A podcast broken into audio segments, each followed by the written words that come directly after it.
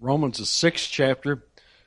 Let's begin our reading again. Let's go all the way back up to verse 16 and read through the remainder of the chapter, which would be verse 23. I'll be reading from the New King James Version this morning.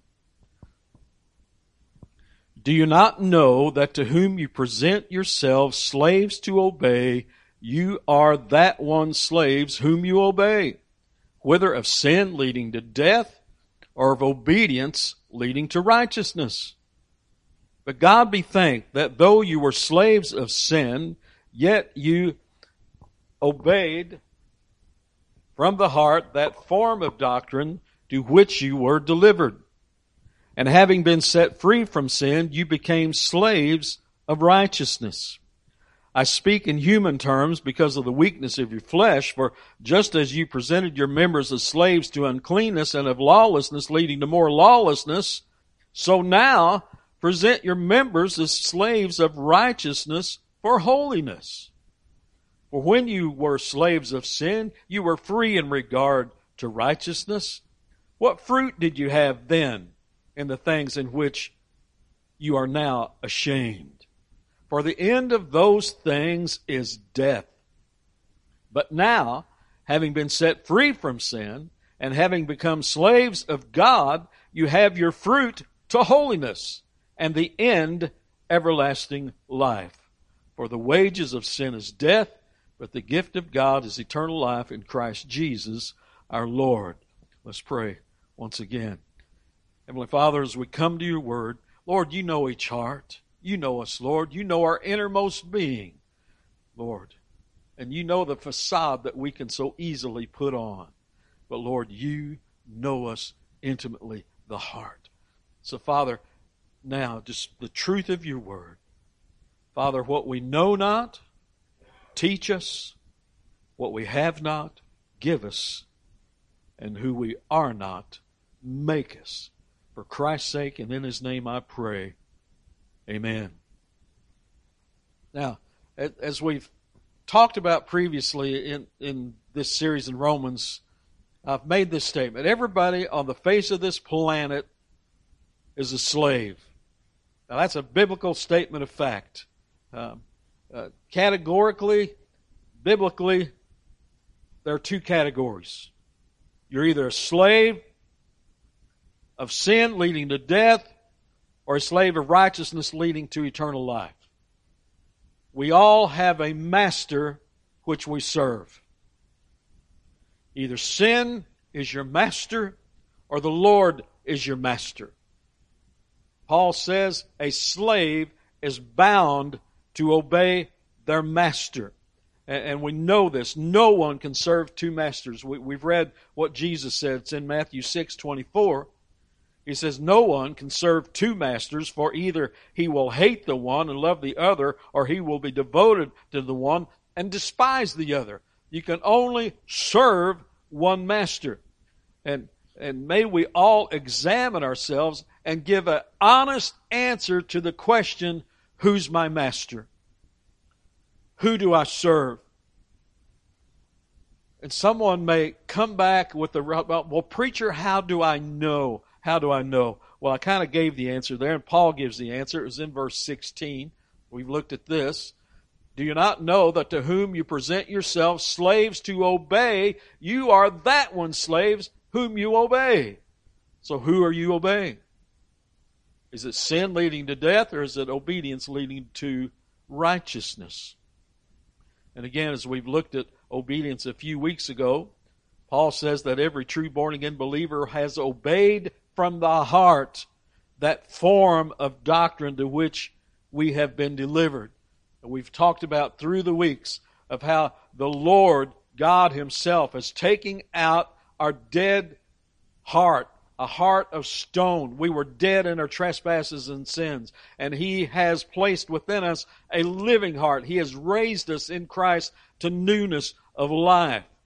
So Jesus came, gave himself a ransom, and a payment for sin for all who believe, that sacrificial lamb. And having believed him, that form of doctrine of Christ, being formed into that image of Christ.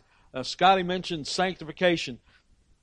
Well, I'm not going to really get talking about that so much today. I thought we would, but it's going to be for next week or another time. We're going to be talking about that form of doctrine. That word, if you read MacArthur, he talked about that is talking about, can be talking about an actual form, a mold that we have been poured. God has poured us into the mold of Jesus Christ. He is making us more and more into the image of Christ, that sanctification. Having believed, having obeyed from the heart, and we will continue. A true born-again believer will continue to obey. This is an evidence of salvation. Continuance. Perseverance. A persevering faith. Jesus said this in Matthew 24, verse 13. But he who endures to the end shall be saved. Shall be saved. A true believer will continue to bear spiritual fruit in and throughout their lives. Now, there may be times when we have stumbled into sin. There may be times when it seems like we're not bearing much fruit. But we will not be, a true born-again believer will not be like remember the parable of the sower or of the seed. And we talked about that seed that fell on stony ground, and it sprang up. It sprang up, but it was not rooted in good ground. And we could say it's not rooted in Christ. No fruit. And it withered away. Serve one of two masters. You are either a tree that bears, I said it didn't bear fruit, but perhaps it bore bad fruit. Because we're all bearing fruit. Let me put it that way. We're all bearing fruit. Whether we're a believer or non-believer, we're bearing fruit. And it'll either be good fruit in the Lord or bad fruit in sin and unrighteousness. But for those who are truly rooted in Christ, we will bear good fruit. Let's read again what Jesus said in Matthew 7, verses 7 through 20. Even so, every good tree bears good fruit. But a bad tree bears what? Bad fruit. A good tree cannot bear bad fruit, nor can a bad tree bear good fruit. So here we have good trees and bad trees. And I know I've said this before, these categories, there's only always ever two categories. Good tree, bad tree. Serve this master, serve that master. Only two. Believer, unbeliever. There's no other categories. There's always two. In verse 19, every tree that does not bear good fruit is cut down and thrown into the fire. Now let's just pause there for a minute. What's this talking about? Judgment. A bad tree with bad fruit is cut down and thrown into the fire. Hell. It's talking of judgment and what is to come. Therefore, by their fruits, you will know them. We're all fruit bearers, all of us, believer, unbeliever. We all bear fruit in our life. And Paul talked about that, if we can read once again in Romans 6, verses 21 through 23. He talked about fruit. He said, what fruit did you have then in the things which you are now ashamed? What's he talking about? When you were yet lost, you were an unbeliever, you were not saved. What was the fruit? Well, it was bad fruit. And now, and perhaps some of you can look back before Christ at some of the things we did, as it said, now, which you're now ashamed. I can't believe I did some of those things. Then he goes on to say, for the end of those things is what? Death. Thrown into the fire. But now... Don't you love those but now statements? But now, having been set free from sin and having become slaves of Christ, you have your fruit to holiness to sanctification, and the end, everlasting life. For the wages of sin is death, but the gift of God is eternal life in Christ Jesus our Lord. Two categories again. Either sin leading to death or obedience to God and obeying from the heart that form of doctrine, and it leads to righteousness and eternal life. Two categories. Believe from the heart. I'm going to ask the question again today, and I hope you never tire and grow weary of me pausing during these sermons and asking these questions, do you believe? Because that is the most important question on the face of this planet. The answer to that question determines your everlasting condition. Have you believed and obeyed from the heart the gospel of Jesus Christ? Because if not, you're going to be in that category of the bad tree that will be cut down and thrown into the fire. Well, preacher, that's kind of harsh. Better that I would speak a word that may seem to you harsh now to tell you the truth, then you come to the end and go, why didn't he tell me? John 3:16-18. For God so loved the world that he gave his only begotten Son, that whoever believes in him should not perish but have everlasting life. For God did not send his Son into the world to condemn the world, but that the world through him might be saved. Let me pause there again. Saved, what's that mean? Saved. Saved from what? Saved from the wrath of God. Saved from the fire. Can we put it that way? He who believes in him is not condemned, but he who does not believe is condemned already. Why would he be condemned already? Because he has not believed in the name of the only begotten Son of God. As I said, Jesus came to this earth to be that perfect sacrificial lamb to give his life a ransom for many, to pay in full the payment for sin to everyone who would believe. And so then the gospel message goes out by faith, believe and receive Jesus Christ. Confess that you are a sinner in need of a Savior. Repent of your sins. Receive him, turn and follow Christ. John 5:24. Most assuredly I say to you, he who hears my word and believes in him who sent me has everlasting life, and shall not come into judgment, but has passed from death into life. See, those without Christ are going to pass from death into eternal death, eternal fire. John 3:36, he who believes in the Son has everlasting life, and he who does not believe the Son shall not see life, but the wrath of God abides on him. Then one more time, Romans 10:9-13.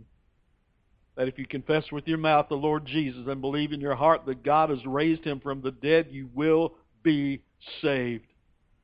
For with the heart one believes unto righteousness, and with the mouth confession is made unto salvation. For the Scripture says, whoever believes on him will not be put to shame. For there is no distinction between Jew and Greek, for the same Lord over all is rich to all who call upon him. For whoever calls on the name of the Lord shall be saved. So in the life of a true born-again believer, there will be a continuance of good fruit. Amen? Evidence in the life of a believer of the fruit of the Holy Spirit. And as I've talked about before, am I talking of sinless perfection? No, I am not. I am not, because while we're still walking around in these physical, mortal, earthly bodies, we are prone to sin. We are prone to wonder. We are prone to many temptations, and sad to say, prone to stumble. And at times disobey God. See, we're not yet totally perfected. We're being perfected. That's sanctification. We're being perfected, and that day will come someday, but not until we're standing in his presence. We cannot attain total perfection in our earthly mortal bodies now, but we continue to press on. To press on. We continue to obey from the heart the doctrine of Christ by which we were delivered. To press on. That's Paul, isn't it? Press on. Philippians 3, verses 12 through 14. And now this is what Paul is saying. Not that I have already attained or am already perfected. We're talking about the Apostle Paul. And he's saying, I've not attained yet. I'm not perfected yet. But what's he say? Say those next four words with me. But I press on. That's us. That should be us. To press on. Why? That I may lay hold of that which Christ Jesus has also laid hold of me. Brethren, I do not count myself to have apprehended, but one thing I do, forgetting those things which are behind and reaching forward to those things which are ahead. I press toward the goal, toward the mark, for the prize of the upward call of God in Christ Jesus. That should be us, child of God, pressing on. Pressing on. I've talked to, even in our little, Barb and I had a wonderful trip this last week.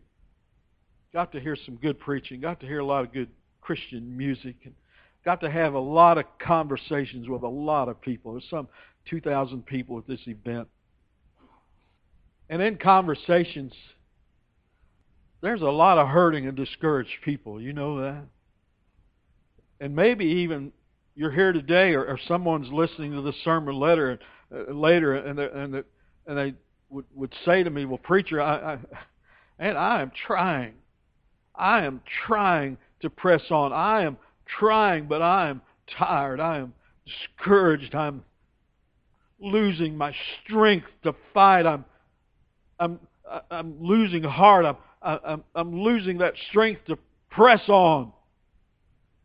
And if we're all honest, we could all say we've all been there. That's been all of us at some point in our Christian life. When those times come, what should we do, child of God? You've heard me say this, and this is going to be how we're going to be ending up this sermon today. We've got to learn, brothers and sisters, to preach to ourselves. Preach to ourselves the Word of God. And we're going to spend some time this morning just reminding ourselves of some of the encouraging promises. We sang this morning, Standing on the Promises. We're going to read some of these great and precious promises, these words that we need to have at least perhaps some of them or pieces of them committed to memory so that at a moment's notice from time to time we can preach these words to ourselves, so that we may continue in faith to press on toward the goal, that upward call of Jesus Christ. We sang, "Bless the Lord, O my soul." The psalmist, I've talked often here of how the psalmist preached himself in Psalms 43, verse 5. And here, I believe, is the psalmist doing the very thing that I'm talking about. He's preaching to himself, and he's saying, "Why are you cast down, O my soul? Why are you disquieted within me? Hope in God." You see what he's doing? He's preaching to himself. Come on, soul. Why are you worried? Why are you anxious? Why are you cast down? Turn your eyes to the Lord. Hope in God. For I shall yet praise Him, the help of my countenance and my God. In Psalms 121, verses 1 through 3. I lift up my eyes to the hills.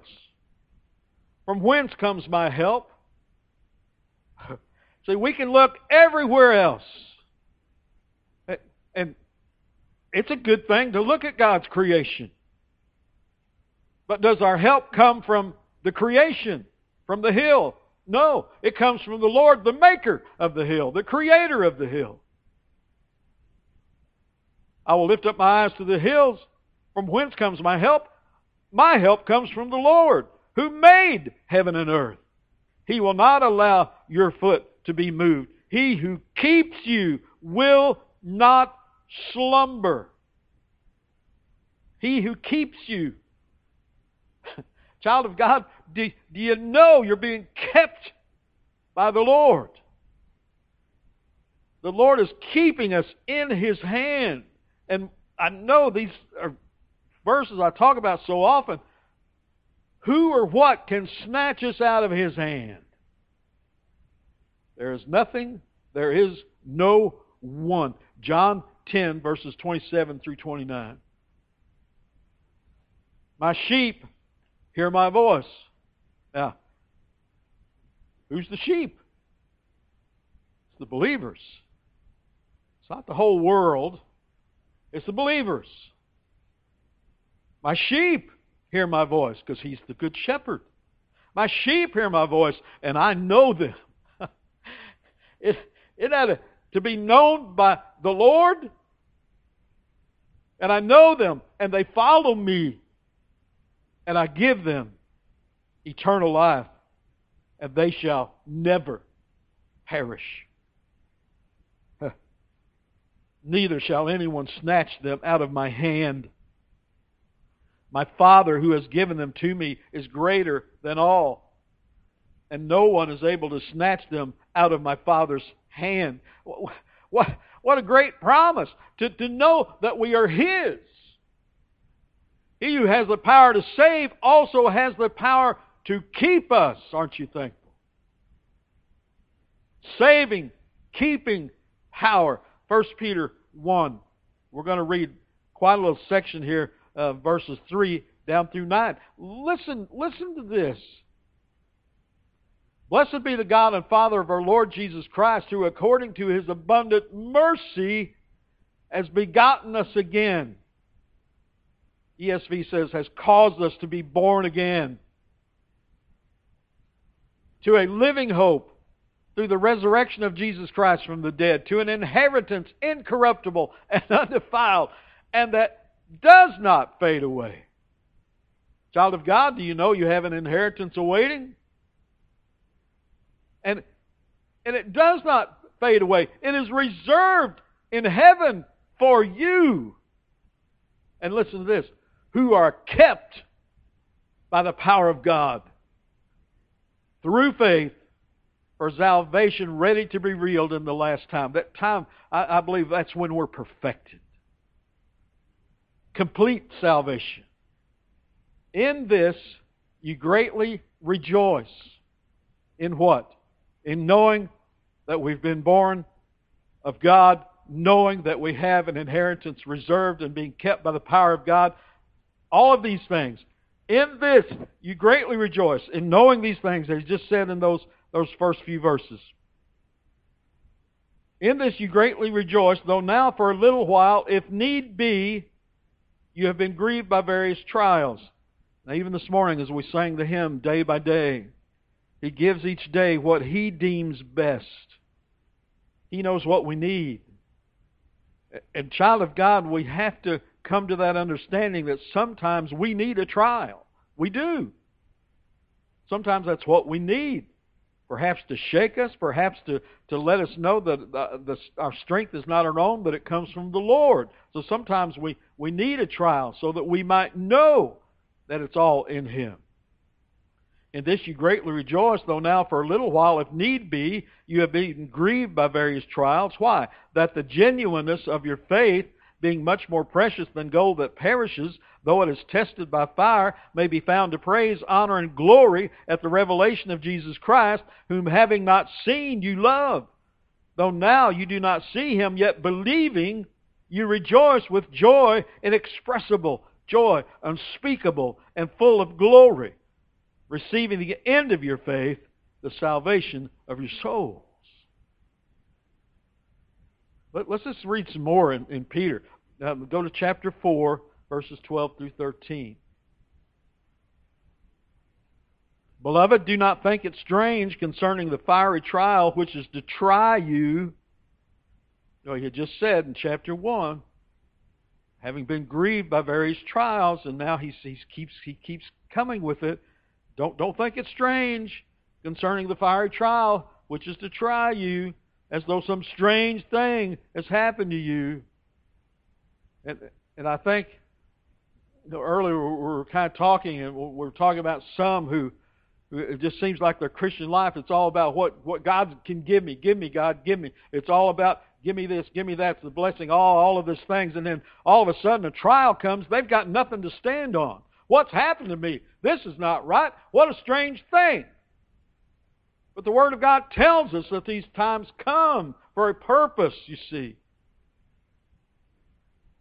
Don't think it's strange concerning the fiery trial, which is to try you as though some strange thing happened to you, but rejoice to the extent that you partake in Christ's suffering, that when His glory is revealed, you may also be glad with exceeding joy. Let's go to chapter 5. And I pray as we read these. Well, preacher, you're not preaching, you're just up there reading verses. Yeah, that's what I'm doing. But as we're reading these verses, I want you to notice it's telling us of what God has done and of who He is and what He will continue to do, but it is also giving us what we should be doing. Are you seeing that?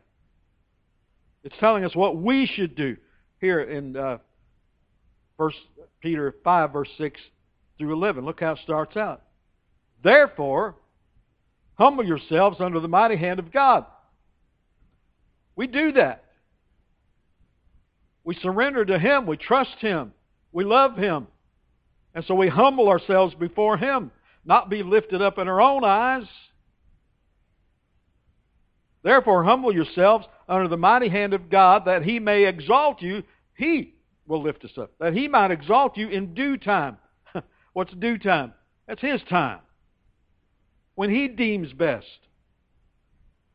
Casting all your care upon Him. Can somebody do that for you? Can somebody cast your cares upon the Lord? We do that. Well, how do we do that? You pray. You see, it's telling us those things that we are to do as well. Casting all your care upon Him, for He cares for you. So knowing that He cares for you, cast your care upon Him. And then it says, be sober, be vigilant, because your adversary, the devil, walks around like a roaring lion, seeking whom he may devour. Resist him. Does that speak to us? Resist him. Can we do that of our own strength? No. We do it in the strength that He supplies. But we are a part of the doing. Resist Him, steadfast in the faith, knowing that the same sufferings are experienced by your brotherhood in the world. Oh me, oh my, I'm going through these things. Nobody else goes through these things. It's just me. What a poor, poor, pitiful me. No. The same sufferings are experienced by your brothers and sisters throughout the world. But may the God of all grace, who called us to His eternal glory by Christ Jesus, after you have suffered a while, is there plans and purposes that God has in our suffering? Yes. Don't think it's strange when you suffer and you go through a fiery trial. Don't. Because after you have suffered a while, in due time, in His time, but may the God of all grace, who called us by His eternal glory, by Jesus Christ, after you have suffered a while, look at what He will do. Perfect, establish, strengthen, and settle you. To Him be the glory and dominion forever. Amen. We are to be sober, be vigilant. We have an adversary. We need to preach to ourselves the Word of God, because our adversary, is he being silent? Is our adversary being silent? No. The adversary speaks through temptations, through many different things. And he is he speaking things that are good for us? No. Now, he may not be speaking things that are horrible and awful. He'll speak the things that are maybe just a little bit not quite right to get us started off the wrong path, and then take us deeper and deeper. Does that make sense? I think that's kind of how the enemy works, that he's a wolf in sheep's clothing. looks like a good thing, but in reality it'll lead us down a path of destruction. And perhaps he's whispering, and perhaps he's been whispering to you, maybe with words something like, well, why do you keep trying? Well, you can't live this Christian life. You can't do this. You're a failure. Why don't you just give up?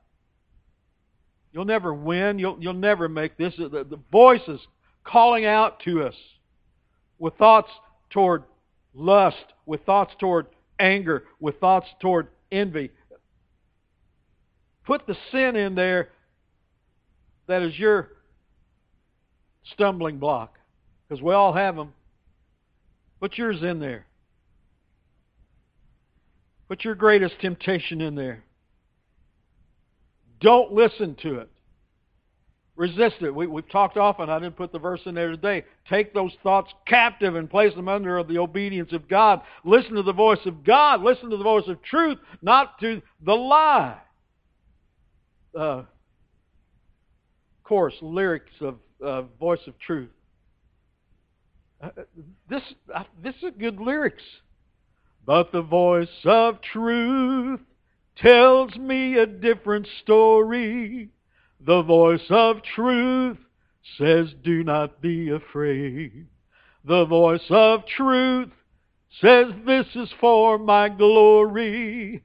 Out of all the voices calling out to me, I will choose to listen and believe the voice of truth. That's us. That should be us. Don't listen. Don't listen to all the other voices that's trying to draw you away from the Lord. But listen to the voice of truth and be at peace. Philippians 4, verses 5 through 7. Let your gentleness be known to all men. The Lord is at hand. Remember that. The Lord is at hand. He is always at hand. He will never leave you, child of God. He will never forsake you. The Lord is at hand. And knowing that, therefore, be anxious for nothing. But in everything, by prayer and supplication with thanksgiving, let your requests be known to God. You see, may we come before the Lord with an attitude of thanksgiving, to pray, and everything pray. And then the promise, verse 7, and the peace of God, which surpasses all understanding, will do what? Will guard your hearts and minds through Christ Jesus. Isn't that great? But we humble ourselves, we must humble ourselves before Him. Pray. Give thanks to God. See, often when it seems our life is in pieces, scattered on the ground, it's because we have forgotten about the Prince of Peace. There's a lyric, Chase, the old hymn, What a Friend, the first verse of What a Friend. In what I'm talking about, you recall the words of this old hymn? What a friend we have in Jesus. All our sins and griefs to bear. What a privilege to carry everything to God in prayer. Now listen to this. Oh, what peace we often forfeit. Oh, what needless pain we bear. All because we do not carry everything to God in prayer. Is there truth to that? Yes, there is. Yes, there is. May we come before His presence with singing. Come before Him with supplications. Come before Him with thanksgiving. Because we know this. I love this verse. And it convicts me.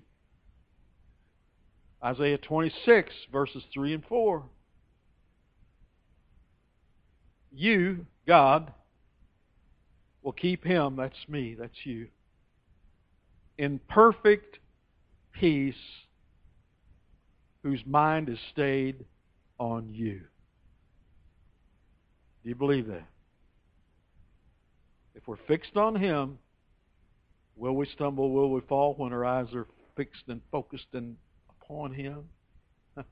You will keep Him in perfect peace. Our life will be falling apart with anxiety and fear and worry. We'll be at perfect peace when we have our mind stayed and fixed on Him. Because He, that's me and you, trusts in you.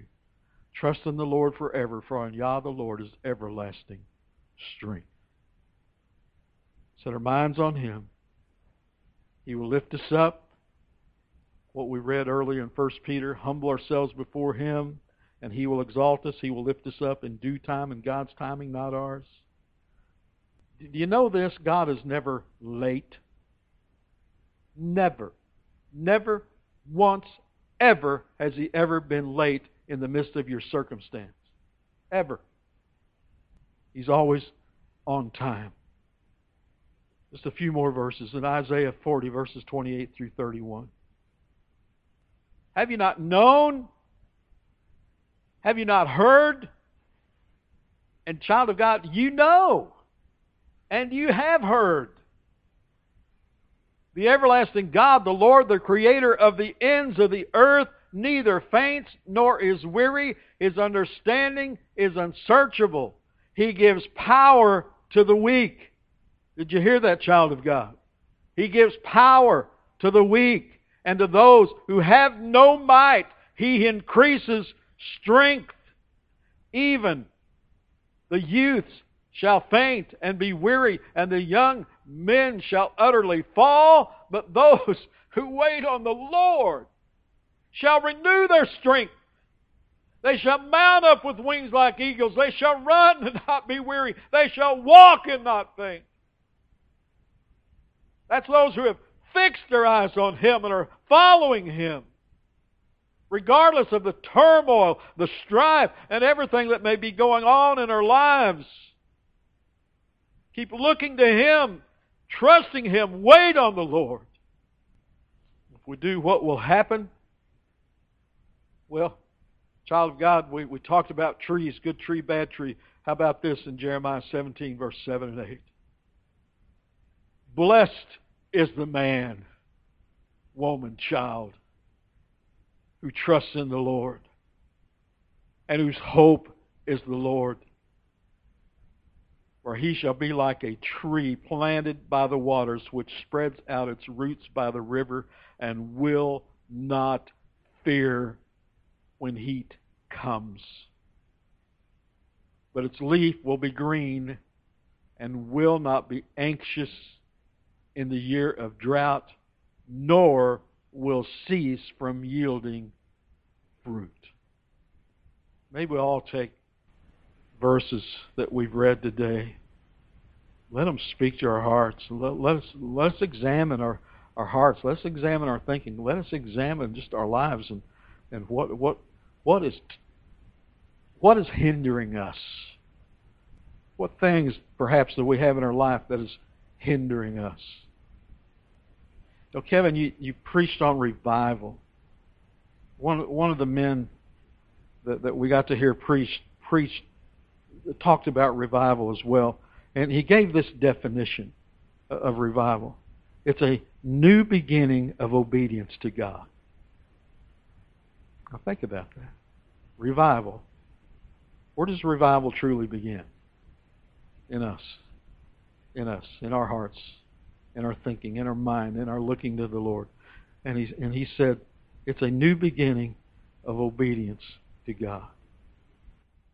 And perhaps today, some of us need to have a fresh start, a new beginning, because we're coming into. Scotty mentioned crucifixion and preparation for crucifixion and all that. Let me ask you this. As Jesus came into Jerusalem, remember he rode in on the foal of a donkey. He came in. And as he was there, what was one of the first things he did when he came? When he went to the temple, what did he do? He threw out the money changers. He cleaned house. didn't he? Of the corruption and all of these things, because my house will be a house of prayer. God's house will be a house of prayer.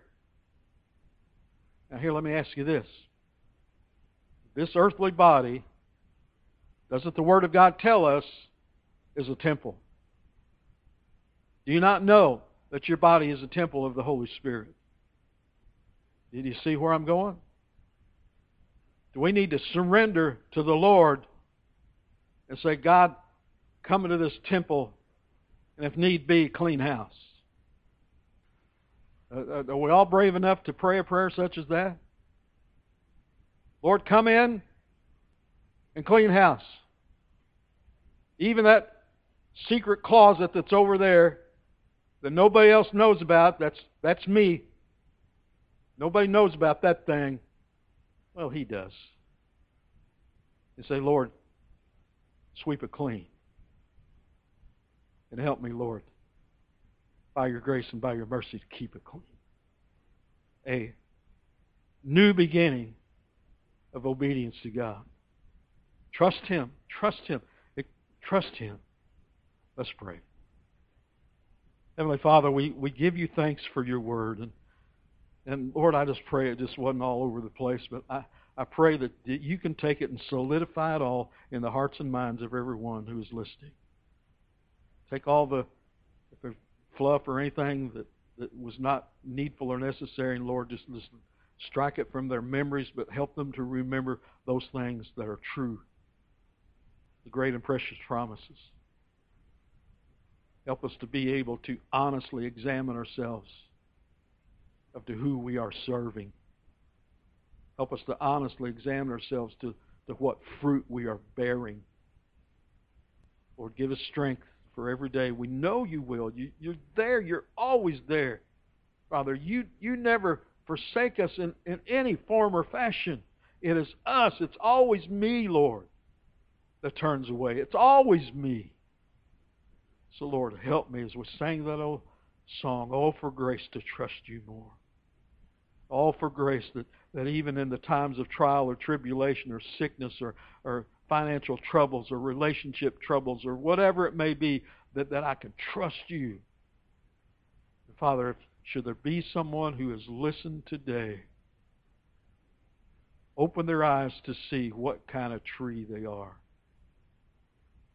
Good tree or bad tree.